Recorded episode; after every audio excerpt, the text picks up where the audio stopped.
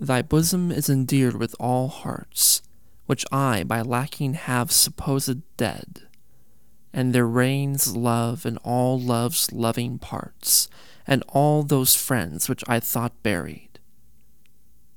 How many a holy and obsequious tear hath dear religious love stolen from mine eye, as interest of the dead, which now appear but things removed, that hidden in thee lie.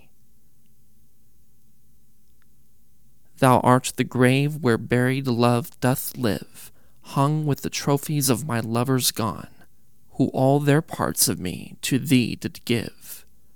That due of many now is thine alone.